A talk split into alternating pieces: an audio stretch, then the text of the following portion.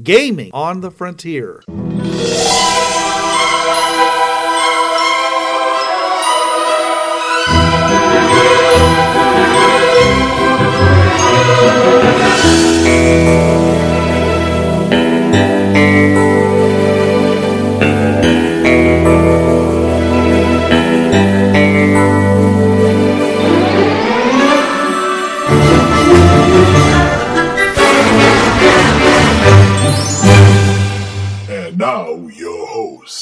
This is Bruce. This is Trav. And this is Jonathan. Welcome to Gaming on the Frontier, your podcast of giving you advice that hopefully you'll take. And if not, well, you'll have to just make those mistakes for yourself. Can't tell me what to do. You're not my real dad. Yeah, your your real dad's right over there in the gutter. Again, this went dark quickly. That's twice in one night, guys. A new record. Welcome to Gaming on the Frontier. This week, uh, we're basically following up on our uh, episode 700 and actually 701 with some additional questions we didn't get to. So we were basically giving our, based on our 30 to 40 years of of, of gaming knowledge of, of, of experience, we're basically answering questions of the best of and, and other things like that. So uh, we're you know it's it's going to be pretty free form here. It's you know there's no real focus. We're just basically answering the questions that uh, we came up with. And of course, if our hosts think of some other questions they want to ask for everyone's opinion, that could happen too. Oh, yeah. All right. So the very first question was for each of us to basically come back with was and was which game had the best non-human PC characters?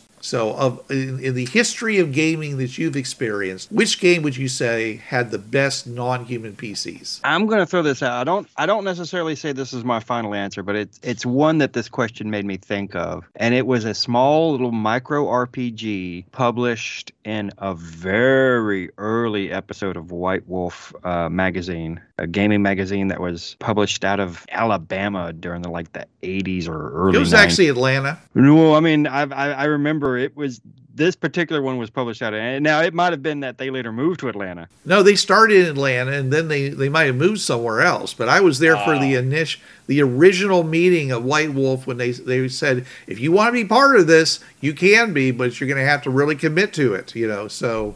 And I said, I'd rather, uh, and I said, I'd rather fight the monsters than be the monsters. And so I stuck with Tritac. Or are But you talking about White Wolf, the the game development, or like I said, this was a magazine. Okay. This was a fanzine. All right. Well, yeah. Oh, wow, Any, okay. any fanzine could be from anywhere. So sure. Yeah, that's what, that's what I'm saying. Yeah. And it makes sense that it would be from Alabama, being that White Wolf is so close to you know being Yeah. in Atlanta. So, So go on, why- please. I'm sorry. Yeah, I- so yeah, that's right. So anyway, this was like a little micro RPG they they put in one of their issues that was you play a robot in a mm, Asimov type universe, although it never it never specifically says although it does includes the the three rules. Um, but the whole premise was you're playing a robot and you're you could you would randomly roll to determine like how many wheels or legs you had and and whether you followed the three laws of robotics or not and and things like that. It was interesting, but the whole premise was you're playing Asim a robot in an like an Asimov universe. yeah. Did you know that Tritac had uh, Mech Squash? It was basically one of the versions of their Monster Squash game that where you made monsters out of clay and fought Mm-hmm. each other. Oh, yeah. And they had one that was called Mech Squash, and they had tables in it where you'd roll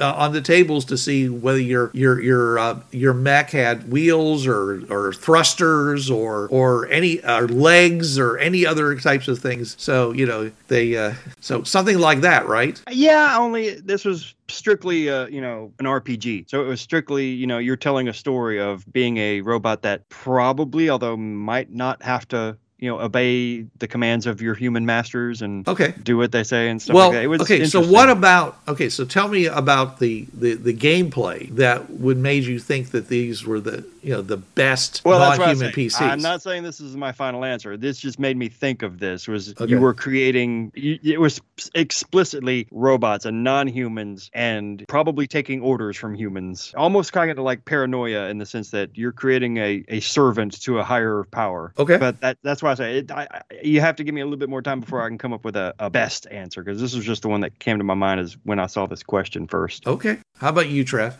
Oh God, best non-human. Yeah. Oh wow. And this is hitting because it's like of all the stuff. But um. Oh wow. Uh. I was gonna say paranoia uh, because just you're playing a sextet of clones and you go through one. Just yeah, I uh, problem is they're human but not human. Yes, You're a that's the thing. mutant. Um, you're you're a mutant and a member of a secret organization in in a in a in a world where mutants and members of secret organizations are hunted down, and you're one of the hunters. yeah, okay, I guess. Yeah, That was the basis for the game. Yeah, I would say just the fact that you're playing a human but not a human, and just yeah, because the computer is your friend. Yeah, um, yeah. Paranoia was the one that just yeah, that's Hmm. and it's weird that Jonathan brought that up. Just yeah, Okay.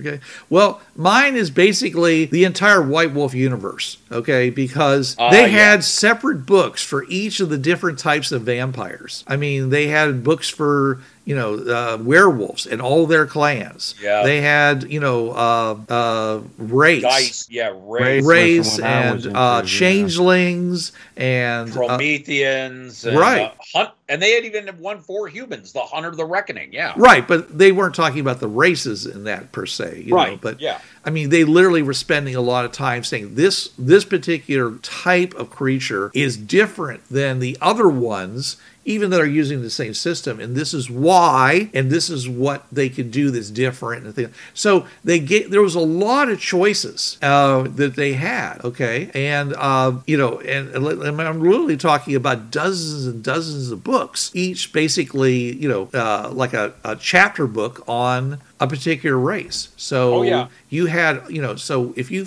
said, I really want to play X, you know, you knew that there was going to be a lot of information in there and a lot of, of options available to you within that choice for you to, you know, and, and I think that, uh, uh, AD&D has been playing catch up ever since because yeah, you know, because that made me think of like third editions, you know, complete elven handbook and complete book of dwarves and right stuff like that. Right, Like, yes. You want to play a dwarf and, and you're getting a handbook just for the dwarves. It- yeah, White Wolf definitely makes me think that yeah they got they got to that first. yeah they not only got it first I think they did it better so uh, yeah. I won't argue Yeah, that. And you know, uh, uh, because you know, th- there's like a zillion. You know, most people don't realize that um uh, Elric of uh, uh, Melnibone uh, is actually an elf. The description of their of that race, they're not humans. And everything about them is basically very elvish in description. You know, kind of an albino, albino drow is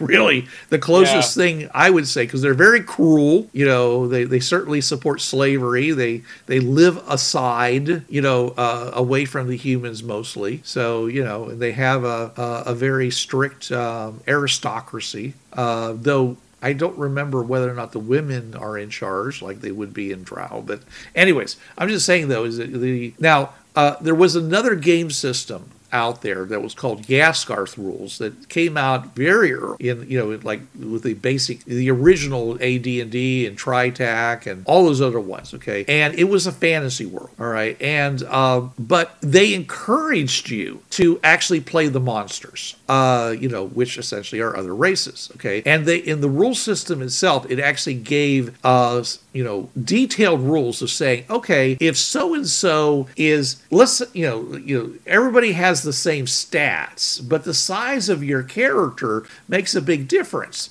so for example a a, uh, a pixie might have a strength of 10 all right and a giant might have a strength of 10. But because of the mass of the giant and the reach of the giant and the weight of the weapons that therefore a giant would be able to, because they're all scaled up or down, okay, uh, a giant does tremendously more damage than a pixie would. Yeah. But a pixie still could do that. Pixies could still get engage in, you know, and, and I was just saying the, the game system itself, you know, encouraged you to to play that and to do the do the number crunching because there was a lot of it, you know, that allowed you to say this is how fast you can go, you know, and and and, and they didn't basically have like a different sheet for every single race. Basically, you take the you took the race, you know, the from the uh, menagerie or the monster manual or whatever bestiary, and you worked out that sort of thing. Okay, and you could then steal stuff from historical uh, or other books and things like that for things like cultural stuff for your races. Okay, but I just like the fact that they encouraged you to play, you know, a monster. Okay, uh, a- a- as a culture. and as and you could it was relatively easy for you to accommodate you know the uh, those kinds of changes you know uh, so that yeah you you actually could you actually knew how much damage a pixie sized dagger would do. And you knew how much damage that a uh, uh, a warhammer wielded by a titan would do. And they would be completely different numbers you know and it made sense okay? The, and i and i think it was superior in that regard versus the um, savage species though i love savage species because it was the only way to play monsters in d&d uh, third edition Yeah. uh, because what they would say is that well if you're playing this monster then you get a plus three to this, a minus two to that, whatever like that. And they would basically taking humans as their standard, they would deviate, you know, using pluses and minuses, and you basically have a stat block uh, uh, or a, a modification block for each of the races. And then you'd go and say, okay, look at all the special abilities that they have. Now we're going to go and take those special abilities and we're going to split them across, you know, however many dice that the the monster can be. You know, so they might get a lot. If they're a small monster, they get almost all their abilities immediately. I mean, it's low dice monster. Okay, if they're like a dragon, then you got to split all that damage, fire breathing, spell casting, and possibly character the character levels. Yeah, yeah, you'd have to split it by character levels and, and come up with that. So, you know, but I'm just saying is that I or not character levels. Excuse me, racial levels. right, Or- right. Well, yeah, and they were character levels. You know, they were basically the hit dice.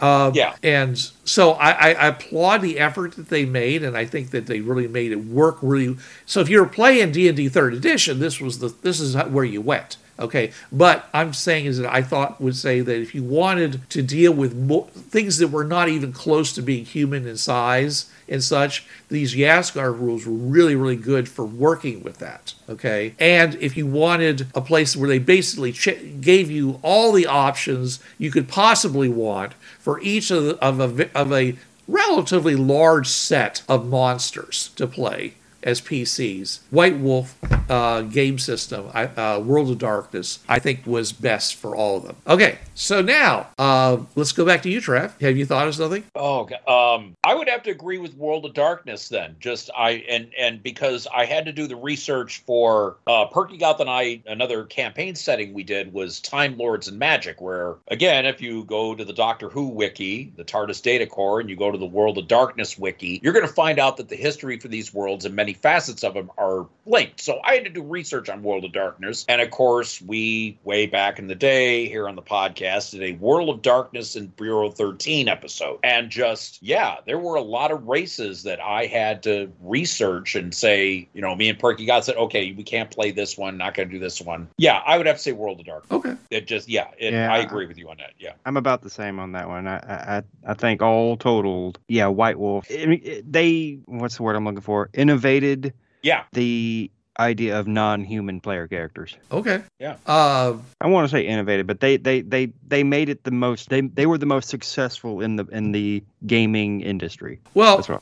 uh, you know, I, and, and this is where my lack of, of, of actually specific knowledge uh, comes into play because I have heard so many good things about uh, the Sky Realms of Jorune uh, that I feel like I should at least mention them because they specifically were a non D&D racially populated planet uh, where the uh, uh, the where the non-human races were in fact in charge, and the humans were you know kind of also ran. So, but you know they uh, you know they, they put out a bunch of supplements. They've come back a couple of times. Their devotees are very dedicated.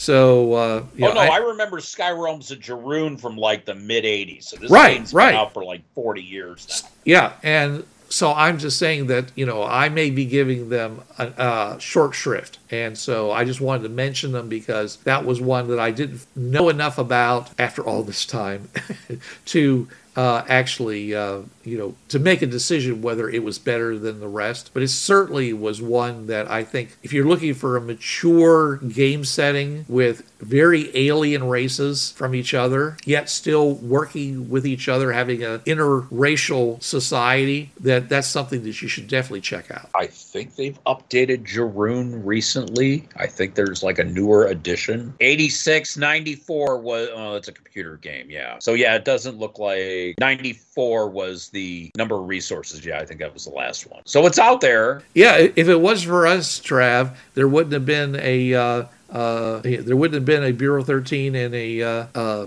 and a Fringeworthy in the, in the new in the new millennia. Yeah, yeah. yeah. So it would everybody would still be playing the 1992 who were still playing it. So Yeah. you know we uh, maybe You know, maybe this kind, you know, talking about that 90, those 92 books in a sick sort of way sort of leads us to that next question, good sir.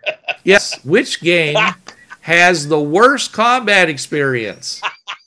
All right, I'll, I'll, I'll let you talk some more about it. Yeah, people have said horrible things, and what you know, and and and Trav, it's up to you whether it's justified or not about the tri- the original Tritac system of combat resolution. Oh, oh no. It okay. Well, and as you know here on this podcast, we have nothing but love for Tritac games. But there is one thing that in all of my travels that when it comes to Tritac and those who know, and it, it's almost like God and devil. Oh my gosh, these combat uh, hit charts are so incredibly detailed. Right. And oh my God, these combat hit charts slow down combat so much. And it is a double edged sword. And just, Yeah. what was it? You get shot in the pinking, you have a 3% chance of death shock. I mean, these were, and I ran combats, and I'm just like, yeah, there needs to be a better way. As much as I Well, there was. I, I created an updated Yeah. system that never got published. Yeah, and it just I I ran an incursion campaign with the 92 rules and they're just looking at me and just like this is the combat system. Oh my gosh. And I showed them the charts and they're like, "Oh good lord." Yeah. See, I insulated my players from that. Basically, I said, "What are you doing?" And then I, I, I at the time, I had all those charts almost memorized, and so it Uh, was yeah, just, yeah. I just had, you know, had the little, the little tabby things on the pages, or they had them separate, you know, and just flip, flip, flip, you know, and and then later on, I actually created a computer character, uh, the Tritac system utilities that would allow you to put in that information and have it generate the result of any particular combat round. You know, it it never got so robust that we could basically just go and press a button and everybody's stuff got resolved. But you know, it was Yeah, yeah. I, I had it so you could basically go and pick a name that was saved, you know, and it would automatically say, well, this is their primary weapon. This is one they're going to be using. So puts in the weapon, puts in the bonuses for the range. You know, you put in the range that the combat's taking place at. You put in the stats for the, the bad guys, which also can be saved, you know. Anyways, Okay. the point was is that in the worst case scenario, uh, you actually would have had to roll on 13 separate charts in order to resolve like a gunshot. Okay. And, you know, which that's, you know, that can take some time. Okay. On the other hand, all right, in in you know in in support of the Tritac system was is that it was really easy to be horrendously deadly because Yeah. if you rolled under half of what you needed in order to hit somebody, you could pick the target. You could pick the spot Yeah. on the body. Oh, shot. Yeah. yeah, Yeah. and you and anybody who wasn't an idiot, okay, would go and say right between the eyes because you know most 99%. Yeah. you 98 98 get- 98 Okay, percent 98 oh, See, I remember this stuff. 98% death shock, meaning that after the bullet penetrated and hit the soft, gooey part of the brain, okay, you had to roll and see whether or not you see you rolled that 2% chance to not die, okay? Have your Yeah. heart stop from the shock of it hitting your body, okay? And then even, and, and if that didn't happen, okay, we still had it going through your body, through your brain, possibly out the backside. So it, the, the, the, the exit wound. Right. And so the amount of damage that you took, also there was a chart that would basically say, here's your chance of death shock from that. Just the also there was hydrostatic shock. Oh, I- like, like I said, 13 different sharks could be hit by these kinds of things. And excessive blood loss, Yep. you know, other things like that. So, yeah, no, there was, for people who wanted that level of detail, it was there. For the rest of us, we all said, well, we're not going to look at things like that, okay? Because that's just, You know, but shooting somebody in the brain like that, I mean, almost they're almost instantly going to drop. Yeah. And I remember one time, you know, and and the rules in in in hand to hand, which people almost never did because they found it confusing. Oh no, I did not like the hand-to-hand rules. Well, if you had a level 20 in it, which wasn't that hard to get to, okay, Yeah. you had like Yeah, six yeah. attacks. So I literally had this martial artist guy, it wasn't my character, somebody else. He basically goes and uh, runs up to a bunch of guys who have automatic weapons, and they raise their automatic weapons to shoot him, okay, you know, and he basically gets initiative, and he kicks the guns up out of their hands, all six of them, flying out of their hands over their shoulders like that, and now they're facing him without their guns, and and they're like, ah, you know. Some of them turn around or running off trying to pick up their guns again. The rest of them try to come at it hand to hand. But, you know, he's a martial artist and therefore he's pretty good at blocking and dodging and stuff like that. So they're not hit. So basically, this one guy took out a squad of six guys because his martial arts was good. Yeah. So I'm just saying is it, and that didn't require rolling on all that other than he basically hit all of them in the head. So he got the Kosh rolls, which made them fall unconscious. yeah, So I'm just saying is that there, if for people who you know, there are ways to make the Tritac system work for you. But for people who, you know, most people, especially people who were not, you know, experienced GMs and experienced players, if you just did it looking at the examples that were in the book, you are going down a rabbit hole that was going to basically take what what would be a literally a 10 second combat into a two hour session. Yeah. And Lo- Lord help you if, if you had more than like 10 bad guys. oh god, yeah. That's why Richard had quick resolution rules where if you hit, you just rolled at a table. And he would Yep. say, yeah, he's stunned or, you know, he, uh, uh, he's dead or uh, he's, you know, he, uh, he drops his weapon, you know, cries for his mama. You know, there were just to try to, to move that along. But yeah, Yeah. that- you know, th- they and like law rules and a lot of those, these rules were made in 1980. Okay. Yeah. That's, that's 40 plus years ago. Okay. They, you know, they were designed for people who came out of uh, miniatures combat, who were used to spending all day resolving a very tiny piece of time in an exacting way, you know, Yeah. and, and so people today would not be happy with those. That's why in 2000 we said, let's go and try to come out with a version that uses the uh, OGL, you know, that Yep. uses uses um, D20 Modern. Those combats ran tons faster Oh yeah. and you know and you and you got to leverage all the other all the books that were out there all the combat options all the player options that were available Oh, yeah. and, and and and you know which caused trav to create the the the folders of folders Which So- has survived like Bruce saw them. Oh god, this is like probably the fifth laptop that I've just transferred. Why not? and yeah yeah. okay No, and and it just yeah, it the Tritac as I said, we mean no disrespect to it. It's just those charts. well as i said it was Yeah. it was a product of its time Yeah. And and like I said, I created uh, a set uh, rules that I've run very successfully that streamline that sort of thing using the same system, but basically sl- making enough modifications though i- everything was streamlined. So Yeah. you know it was it, it worked great. Uh, so you know. And I really hope had hoped that Richard would give me the green light to go ahead and use that system, but he never did. You know, I mean, for him to adopt it, but he never Right. did. So, you know, they they now are using like a, a another system, I believe, uh, is being promoted by um, uh, Tritac Limited, but um, I, I'm not sure what what it is because pretty much everything that's been coming out from them has been essentially, um, you know, not the resolution uh, mechanics. You pick that whatever system you want, uh, and it's, it's more like you know campaign uh, guides and things like that. Yeah. Well, Mel Mel was working on a new system and just play testing got bogged up and just yeah. And It'll do that.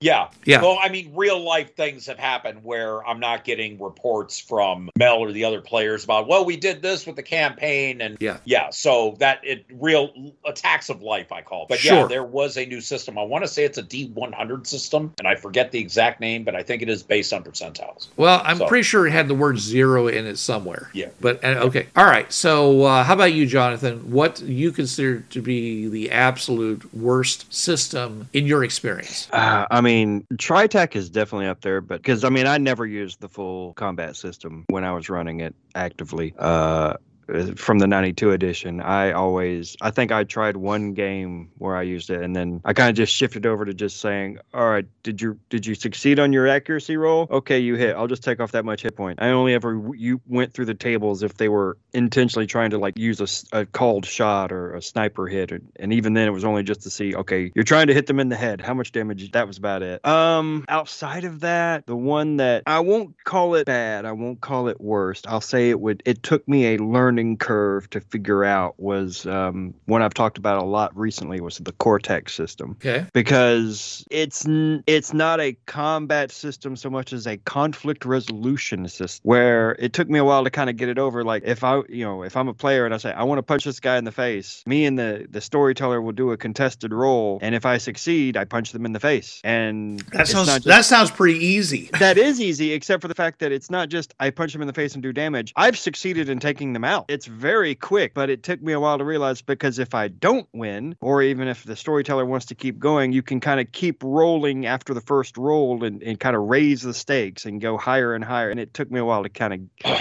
get used to that idea of like, oh yeah, this initial roll isn't the end all be all of this fight because it's it's meant to be not a you know you're resolving an action, you're resolving the whole fight with a set of rolls all in one go. And it took me a while to kind of get that into my head from coming from like Dungeons and Dragons and Tritac where it's always done in rounds and and turns and all that kind of stuff. And you know these blocks of time you know because Cortex is a much more flowy narrative game it's about all right I want to take out these five guards. All right and you're going to roll your 3 dice against my 5 dice. Who gets the higher number? You did? All right you took out 5 of the guards. You want to tell us how you did it? I mean that kind of it, it's it, I I enjoy So somebody has to narrate at that point, huh? Eh, it, I would say it's not you have to, but it's expected to because it's it's it's one of those things where it's like, well, how did you take out five guards? I mean, did you use your combat prowess? Did you did you fast talk your way? Like, what did you roll to to get this number? And that again, it just took me a little bit of time to kind of shift my thinking over to that style of play. But I know Again, so won't many people bad, that would be run screaming into the night at that point Mhm. because Yeah. they're like, "What do you mean you don't know how I did it or what the effects were?" you tell me how you yeah, did it. yeah, and they're like, "I don't want to. Have to do that." It- you know, Yeah, that's the thing, I, and that's just the thing I've learned about Cortex in general is that if you're dealing with people who aren't used to coming up with their own stories and they just want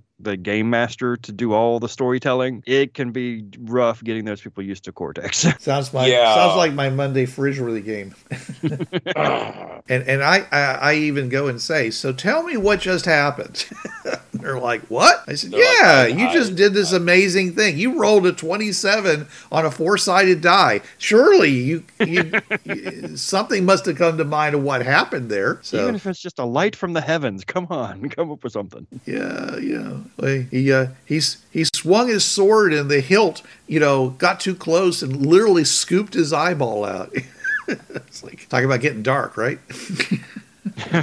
okay, so so you think that's the worst combat experience then? Again, I don't think Cortex was the worst. It was just it took me the longest to get used to. For but again, this is for me. This is somebody coming from like second edition D and D, third edition D and D, Tritac So, games that yeah. were very much turn based, and it's kind of moved on to a more flowy narrative. Narrative cinematic, yeah. Yeah. Cinematic style. It took me a while to kind of get now that now I'm actually quite I won't say used to it. I'll say I'm I'm better acquainted with it. Mm-hmm. Um, and now it's my challenge is just finding players who can get. Yeah. But nowadays, it seems like the younger players, the, the kids who are growing up watching, like say, Critical Role, where Matthew Mercer, it, like anytime he finishes a fight, whoever dealt the killing b- blow, he has them narrate how they do it. Um, and I think that's helping at least this newer generation of gamers get used to the n- more narrative style of play, and and just the games that are coming out now as well Uh-huh. we're seeing more narrative cinematic styles that that are kind of making us old geezers who are used to our Yeah. turns and our actions making us a little obsolete I remember when, yeah. Uh, I, I love I love your old geezer voice. That's funny. i've been All right. working on it for 48 years and i'm only 40 So you inherited some of this. i got this from my grandpa All right. And he Not bad, youngin, not bad, yeah.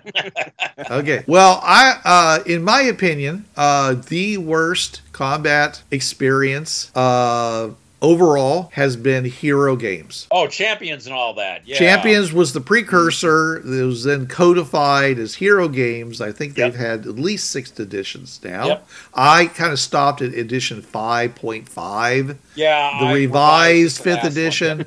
this was the book that was thick enough to stop a bullet. Oh yeah, black cover with the hero symbol. Oh yeah, yeah. Yep. Now, okay, again, to be fair, most of the book is about various abilities that how Yeah. you codify it into the game. Okay. But, you know, so that therefore when you, you know, when you do something, okay, uh this is how you know how you can how much well, basically the the, the there were three things you could do. Okay, you could uh, uh, you could incapacitate somebody by using what was called non. It was things that didn't cause damage. Uh, uh, you, you couldn't avoid it. Non-avoidable types of attacks. Okay, you know things like uh, a- a- grappling attacks and Yeah. and uh, stuff like that.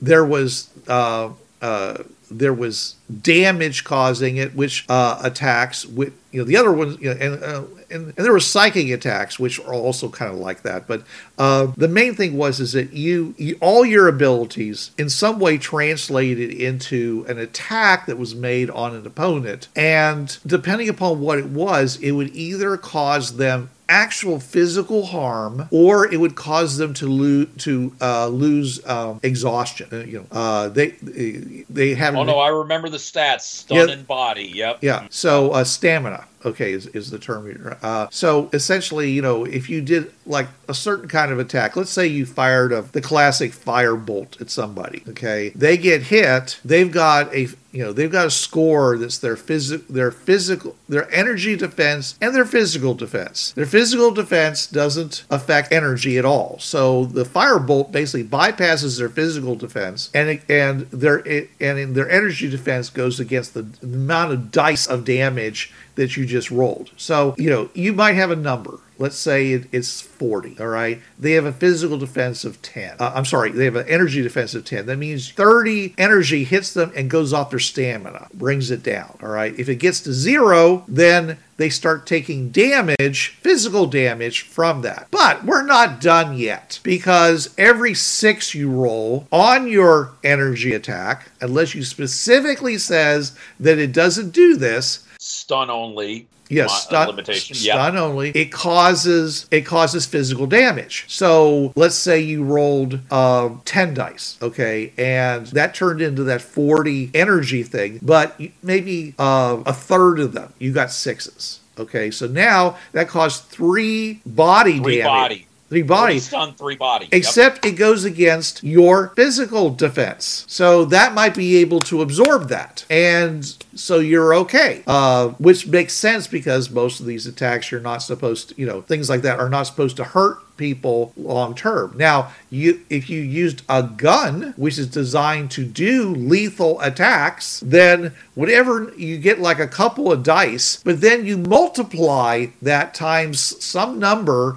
and that's the amount of body that that thing does. The It killing attack power. Yep. yeah, it basically Oh, yeah. so you might roll like 17, you know, set uh, uh 17 body attack. They might have a physical defense of again, let's say 10. That means that 7 body go against them. Most people don't have a ton of body No. and they might actually die from this. So and you you know and and again there's there's all the non non normal uh, NN uh, like non normal attacks. And that are- indeed. Oh, and oh, man, indeed, you no, no normal defense. yeah. No normal defense, meaning that like gas attacks or uh, grappling attacks or psychic attacks or flashbang attacks or stun attacks, those all are treated completely differently. Okay. And yes, you can attack somebody with your mind and they have a mental defense. So you have and, and somebody when you're making a character had to slice and dice their building points to ha- come up with a character that you know usually was strong in one maybe two of these areas but never in all the different areas. So they were always vulnerable. So you you know so the the poor gm had to deal with you know all these different variations you know and if you had like six people playing the the people they were playing were basically they weren't like in D&D where you got you know you've got like a monster he's got like a couple of attacks and you know he's got hit points and, and that's it. You basically they're like another character. They, Yes. they you build your enemies in heroes the same way you build characters. The and thing with the thing with Hero, it is a math and tactics game. That's what it because you got the hex maps and you have to be good at math in order to get all the, the points right because it's a point build system. And I want to say, and Hero System Champions is what me and my original gaming group cut their teeth on. That's one of the games that we bypassed second edition D and D on was Hero System. We Uh-huh. had a long running Hero System uh, Champions campaign going. This is like three years. Just kept okay, new character, da, da, da. and yeah, you had it was math and tactics, and we Jerry Gentry who worked with me, he was one of my playtesters for uh, Bureau 13 OGL. He was the guy who made our characters because he made them yeah, mathematically the tightest. right. Well, it was the hardest part of, of of hero games was actually making the characters. They were they Yeah. they they sold character you know computer character generators to make it doable for most Yeah. people. Okay, Yes. I mean because not everybody had you know some nerdy whiz guy to do to ha- to do build the characters for them. I I always made the simplest characters because you know of this how hard it was. And and, and the most the most ridiculous and the and basically probably the most advanced character I ever made was one that was specifically designed around no normal defense. I made Spaghetti Man the living linguini Oh yeah, just just to mess you know with the, the bad guys and stuff like that just like you know he, this guy is with ropey throwing ropes of spaghetti at people and, and stuff like that and slinging himself up walls because he just used it like a, a grappling hook and stuff swinging the swinging power. And Oh yeah, I had all that Oh stuff. yeah, yeah, yeah, yeah, So, but I'm just saying is that you know the GMs they they first of all you know it it. it Without the character generator, the GM had to basically, you know, Yep. really be on top of their game to make sure that people accident. I'm going to use say accidentally did not over overpower their character by doing it wrong. I'm saying is that this was a game where it was so easy to make a mistake and make a Yep. character that was unbalanced. You know, in other words, the, Yep. the points didn't add up. I was constantly taking characters for the, the new characters that came in. You know, before I, I built this char- got this character generator, and I was having to fix them, constantly having to fix them for the players. Because and they were like, "Why is it wrong?" And I'm like, "This is why." And they're like giving me the, you know, whatever, Bruce. You know, just say you don't like me. Go ahead. but what but yeah but it's like well i want this character concept and i want this it's like i'm sorry this is you have to get the points to get to that point you can't start off Yeah. Or one we shot one kill Right. Yeah. Or we had to say, okay, that means that everybody has to take an additional 25 building points to, so that you can play the character you want to play. They all have to be more powerful because Yeah. you are so powerful, you know, and, you know, and, and and with champions you had to build all your if if you were just the punisher you still had to build that gun with the points. Okay it's a killing attack. It's an obvious accessible focus. It did this and it does fired and oh no i as i said this was the game that i cut my teeth on and because i ran the campaigns okay bruce has game with me he, he did, did, did the, the pokemon thing and it, yeah, Hero system is where I made all the mistakes to get where I was now. I messed up the strengths. Okay, because of how uh, Champions 1, 2, and 3 were printed originally, the original three books, um, the way the graphics was laid out, I really messed up the strength scale. And it's like, oh, yeah, Colossus was supposed to have an 80. You know, they have the old, oh, convert Marvel superheroes to hero games. And it's it was in one of the Adventurers Clubs. I misread that um, conversion, and Colossus would have like, and it was like a five digit strength. And Jerry looks at me and goes, What did you do? How, what, what is this? No, he should have this 75 or 80. And I said, See, this is in the mathematics. I said, No, you're reading that wrong. And so, yeah. Just- well, this I is why, yeah, this yeah. is why I'm saying it. Okay. I'm saying is that yeah,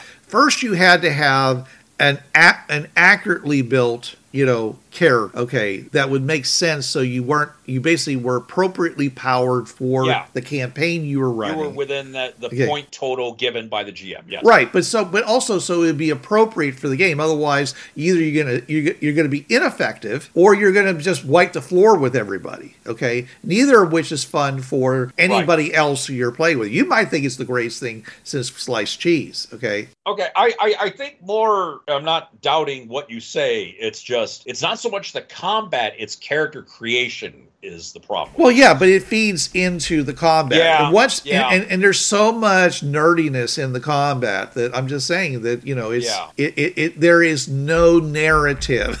you know, Yeah, the no, narrative a- disappears as soon it as a math and tactics game in the Yeah, end. Yes. yeah, and and that's one reason why I think that you know when I said things, which game has the worst combat experience? It's like you want your combat experience to be you know uh, at least you know exciting, but when you're sitting down there pulling your calculators out, and, Yep.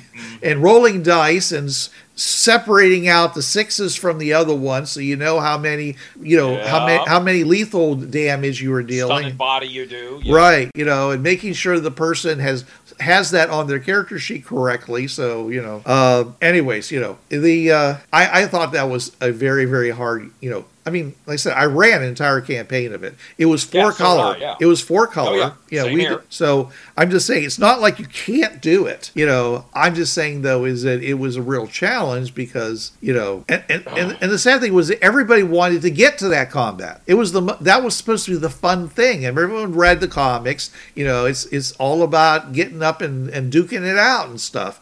So everybody wanted to get to that, but when you got there, this is I was always very surprised that since they had the character generator that stored the characters, that they didn't have a, a, another program that actually ran the combat for you. Yeah. But then you get these people like, I want to roll the dice with my own hands, you know, and kind of thing. So, Well, there is a visceral thrill. Well, I've got, uh, you know, it's those brick of 36 six siders in the little square container with the plastic bottom. That's what you get for champions. That's that. I'm sorry, that that brick of D6s in the little plastic, kind of rectangular, clear plastic container. That's for champions. yeah. I don't Now- know of any other game that uses that many. Uh, yes, you do. It's it's uh, called Shadowrun. I think I may have played that once. Okay. Shadow. I'm see. I was waiting for you guys to mention Shadowrun. You know, and because Shadowrun is is known for carrying bags of dice. You know, with di- they have dice pools. Okay, and you just you roll. You know, sometimes dozens, if not you know, close to a hundred dice. You know, uh, in your attack, your opponents are doing the same thing. They're we're knocking out each other's dice based upon what we rolled. You know, and then finally you come down to a smaller number, and then you say, okay, this is what happened. And I mean, it was a dice. It, I mean, Chessex must have made so much money off that game. okay. Oh, and you know and and the pe you know and and i know there's people who just absolutely love shadowrun but i bet it isn't the dice pooling business that they loved i think it's they love the the fact that they're playing elves in a in a in a cyberpunk future you Yeah. know i think that's what they really love about it so but uh but even so as bad you know i would say that that you know wasn't as bad as as as uh Hero as hero system i would say that and i played one- hero system when it was champions i played Yep. it later on so i haven't played it since 5.5 so i, don't know what's happened since I would love, uh, yeah, sixth edition. I just looked at it. I think I may have a copy within the folders, and I'm just like, no, they've they've they've gone for it. it not that it, it's so unfamiliar to me. I if I do ever a hero system campaign and get some one of my, and it's going to be Saturday and Sunday because I love Carrie dearly, but her being the power gamer, I do not. It, it, it she, I have to throw characters against her in OGL that are uber powerful because how she was. a- I don't want to get her with champ. So this is going to be either my Saturday or Sunday game that I do champions with. Right. I will do the revised fifth edition. Yeah, I, you know, I someone said they wanted to play a four color game, I, I would say like Mutants and Masterminds, Yeah. or some, and and I'm not up on all the different superhero games, so I'm really I. I Right. I, I only know that because I have a copy of it. So there, I know there's other ones like Valorant and and all those ones that came out from White Wolf. So, Yeah.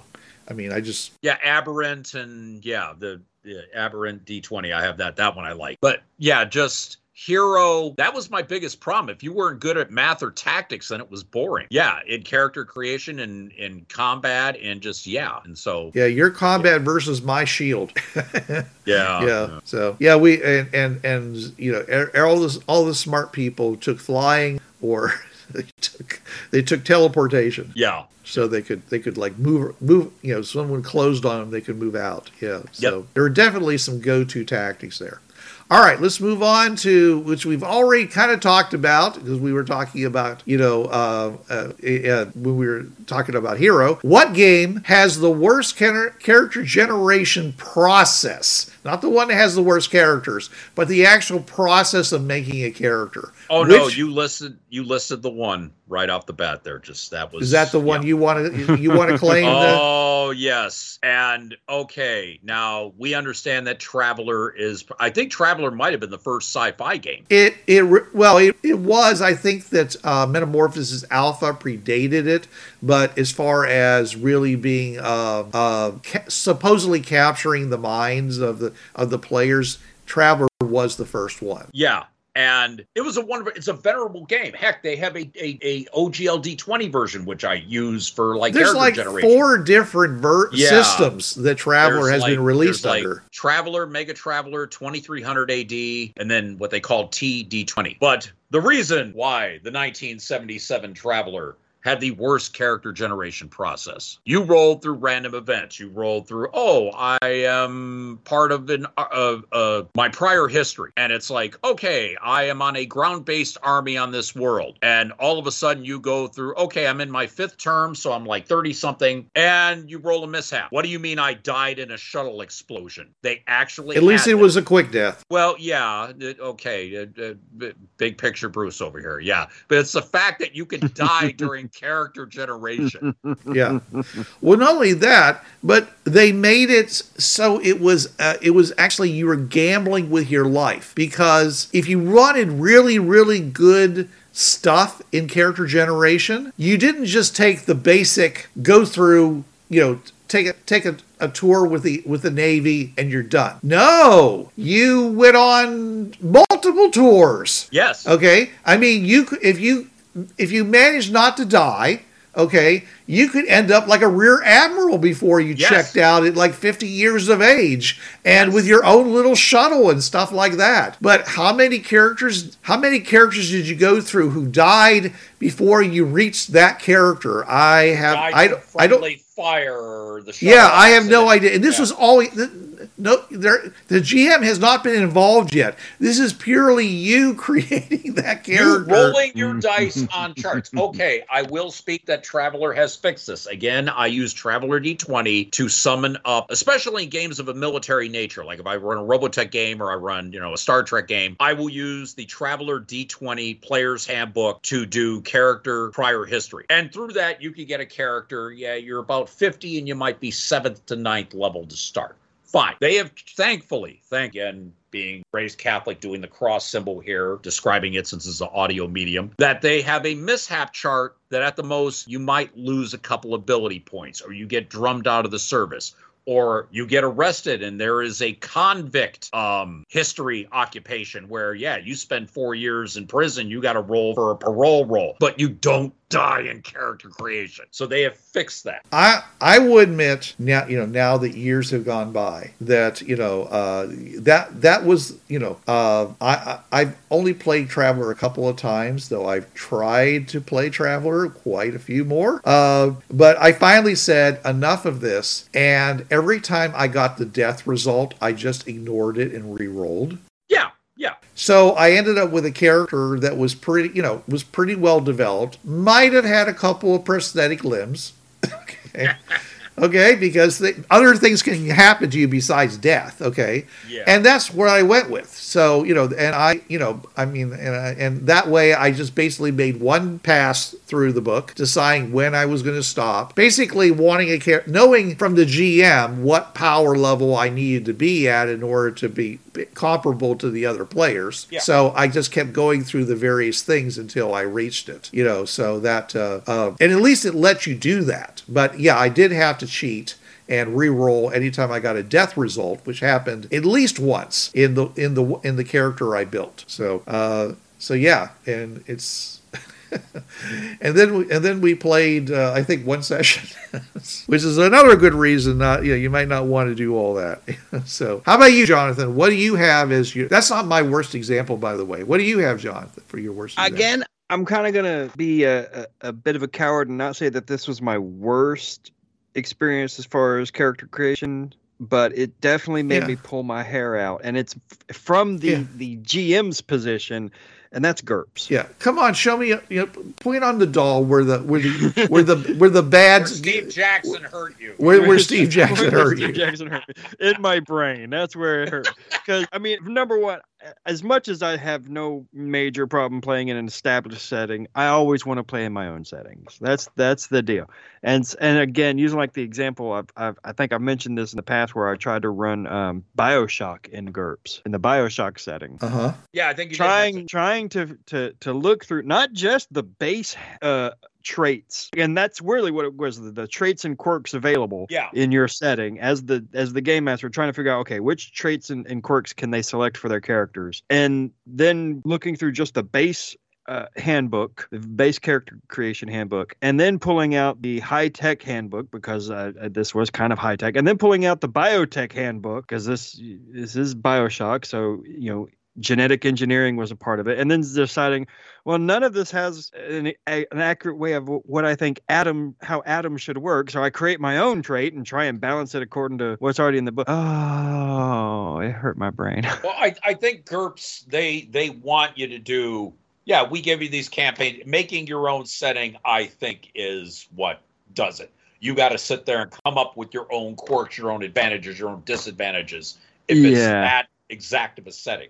Which is, of course, what thing. we had to do when we created the uh, uh, the D20 edition of uh, of Fringeworthy come up and uh, Bureau the- 13. The new feats, the templates for um, The advanced and- classes. Yeah. Yeah, yeah, I could yeah see. but where- that's the thing you were you were creating a something to be released and and as opposed to just one guy trying to create a setting for his own players that was that was that was what made me hurt my brain Well, Yeah. okay. I, I've, I've i've played other like uh, big eye small mouth yeah. um desm um and Oh yeah. yeah. and coming up with the the traits and abilities for that might have been ju- is easier because it is anime themed Yeah. so my setting for there was anime themed so i guess maybe it was a little bit easier but yeah it, GURPS is such a much bigger and more complicated game that it was trying to come up with my own traits in that as and again as the game master not even looking at it from the piece player perspective of trying to create a character trying to create the rules for the character creation was what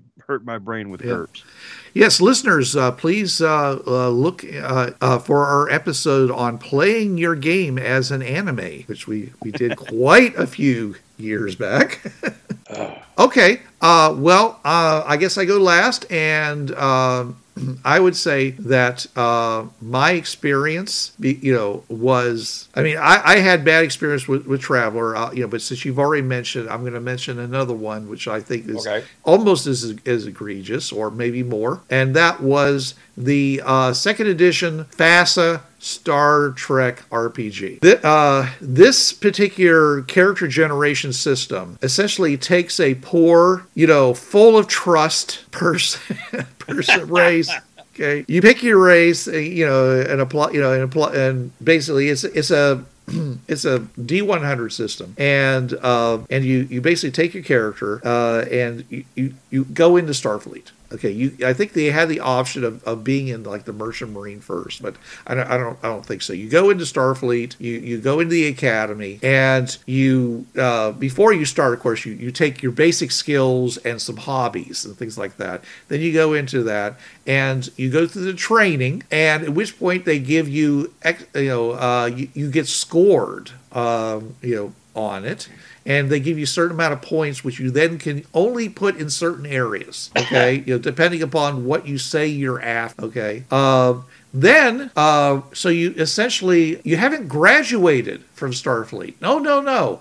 Then you start going out on your Cadet cruise. cadet cruises. Thank you very much. Okay, of which there's three. So, so you try to survive your cadet cruises. At, at the end of each one, the you know your captain basically gives you a rating, which is a die roll, and depending upon that rating, you get points that you can then put into uh, you know specific areas okay? Uh, and you know and and you do this like three times okay? And then fi- and then i think you have one final cruise after you you graduate all that which is like your you know you know which is the one that takes you from you know either makes you an ensign or takes you from it, it can promote you a little bit higher than that Okay. And at which point, you, and it, only at that point, I believe, can you actually take some of those points and put them anywhere you want. So the end result for my character was I was playing a Klingon. I was psychic. I had psychic powers, no, which was really rare.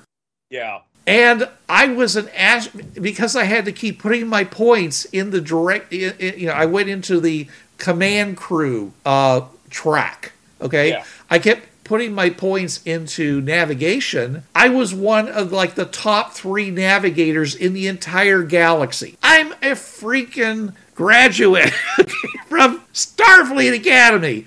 And with a little bit of experience, and I'm better than people who've been out here for 60 or hundreds of years, depending upon their lifespan, on ships. Okay. I'm so good that, I mean, you want, you know, it's like, you- know, how close to the black hole do you want to come out of warp? I'll put you there. All right. Mm, Yeah. Remember, I said it was a, this was a percentage game. Okay, well, you know, you had all those points you were getting, which seemed like an awful lot until you started adding them to your character. Are now, you know, anything that isn't in your primary track, you have very few of those.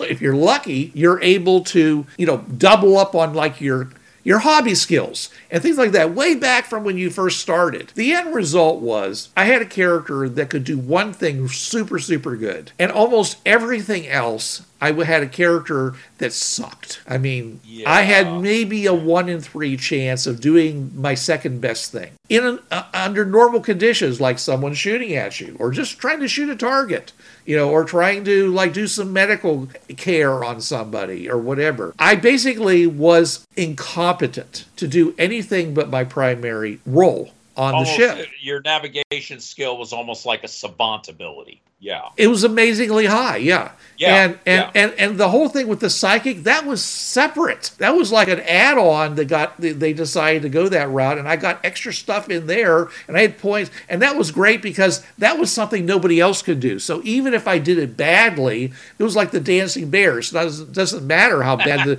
the bear dances. It's the, the fact that the bear dances at all. So, you know, I had that, you know, and I'm just saying, but other people would go like the, you know, go the route of uh, security. And they were like, you know, let's shoot the, you know, the grape off the top of the hummingbird a mile away. But they could they, they couldn't fix a minor da- minor damage to the shuttle, for example. Okay, they they couldn't they couldn't navigate from one end of the solar system to the other. And this was true. So this was true of every character was there. You had to have six people in your game just so you'd have one person who could do whatever the essential role was. Helm, navigation, Yeah. communication, science, medical. Yeah. Yeah, you had to have medical, you had to have engineering, you had to have, uh, uh, like I said, you know, helm or whatever you want to call it. Uh, it was just, you know, it was, and so as a result was that, you know, we, we played one, really one adventure and we decided to stop playing because nobody was happy with their characters.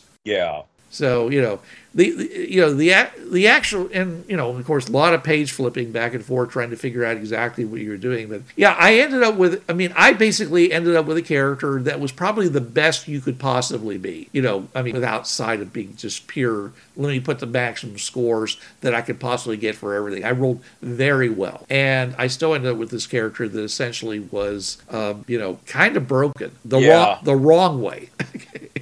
so, but like I said, if you wanted, if you wanted to, needed to go someplace, I could, I could tell you wh- how to get there. I couldn't Yep. make the ship fly there. I that that was my secondary ability. I could be a helmsman, but you know, but you know, I and and so that whole Star Trek thing where you see the guys changing places occasionally, you know, that that still happened. But um, I'm just saying is that once I got off the bridge, I was pretty much uh, uh, in desperate straits. And Yeah. most most people were the same way. You know, they they uh, depending on what they what they were really good in their one little area. So that's my worst character experience. All right, well that's all the qu- time and the questions we have. So you know. A lot of these games we talked about, they were they were in the past, and the good news is is that some of the a lot of the more modern games don't have these problems. So I would recommend that for whatever game you want to play, whatever genre, you go and look at the latest games that are coming out for that, because you might find that they are, you know, so much friendlier Yeah. to the GM and player alike, because you know it, uh, they have benefited from 40 to 50 years of trial and and uh, crash and burn that many of these systems have gone through. I applaud the fact that uh, Traveler has has been willing to come out with so many different versions of itself. You know, and uh, it, it- for all the people who cried foul,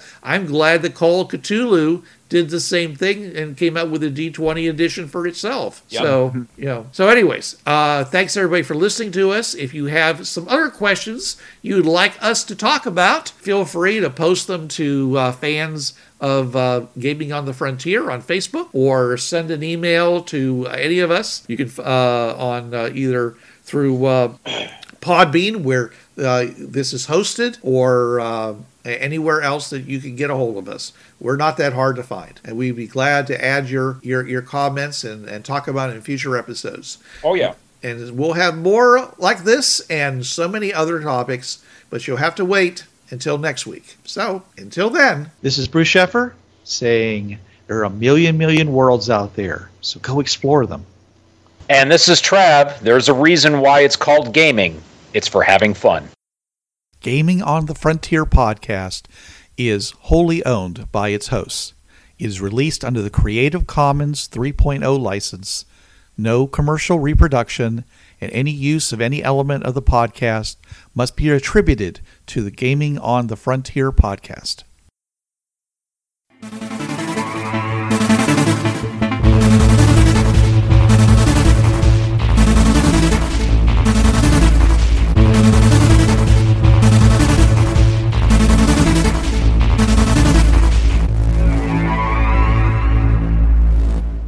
Hi, this is Trav from the Travcast. You can listen to me Tuesday nights, 8 to 10 p.m. Eastern on DementiaRadio.org. Also, the professor and I are each now on Twitch. For me, it's twitch.tv slash trav31369, Mondays 8 to 10 p.m. Eastern with campaign notes. The professor is at twitch.tv slash professor pixie. Please check her page for time and date.